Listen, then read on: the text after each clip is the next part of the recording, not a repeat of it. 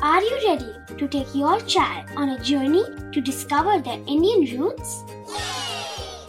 Introducing Chimes, the ultimate audio platform for young minds aged 3 to 15. At Chimes, we believe in the power of storytelling to connect children to their cultural heritage. From captivating folk tales to colorful festivals to mesmerizing history, Chimes brings the rich stories of Indian traditions to life. So connect your child to their Indian roots with us. Download the app today and start the journey. Search Chimes Kids Audio Stories and Podcasts app on Apple or Google Play Store. Chimes, audio that inspires.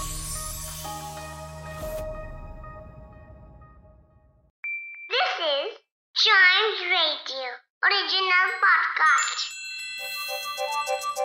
हर दिन की एक कहानी होती है कुछ ऐसी बातें जो उस दिन को बना देती हैं हिस्ट्री का हिस्सा तो आइए सुनते हैं कुछ बातें जो हुई थी in this day's history! Hello and welcome to this day's history's another episode आज मैं आपको बताऊँगा सिक्स सितंबर की हिस्ट्री के बारे में और हम जानेंगे कि आज के दिन क्या कुछ इम्पोर्टेंट हुआ। सबसे पहले आपको बताता हूँ कि आज ही के दिन दुनिया का पहला समुद्र जहाज़ ईयर 1522 को स्पेन लौटा था। ओशियन के रास्ते ये जहाज़ पूरी दुनिया घूम कर आया था। इस जहाज़ का नाम विक्टोरिया था, जिसके साथ चार और जहाज़ भी गए थे। इसने अपना सफ़र ईयर 1519 में शुरू किया था और ये जहाज़ दुनिया की खोज में निकले थे।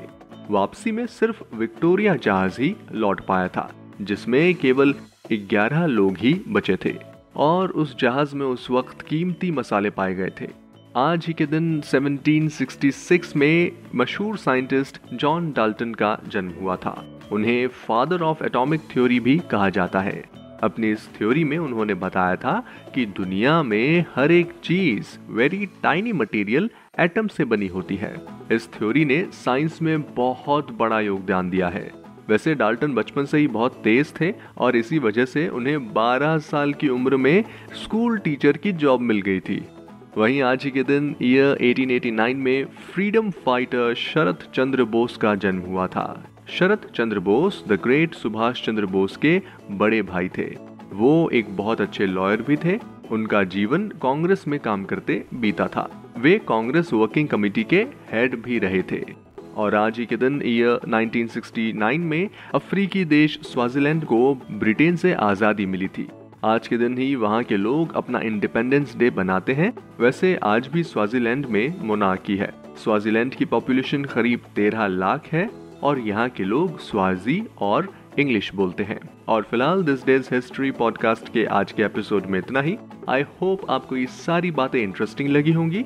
अगर आप हिस्ट्री के फ़ैन हैं तो चाइम्स रेडियो के इस पॉडकास्ट को ज़रूर लाइक शेयर और सब्सक्राइब कर लें, ताकि आपसे इसका कोई भी एपिसोड मिस ना हो जाए। Till then see you and always keep chiming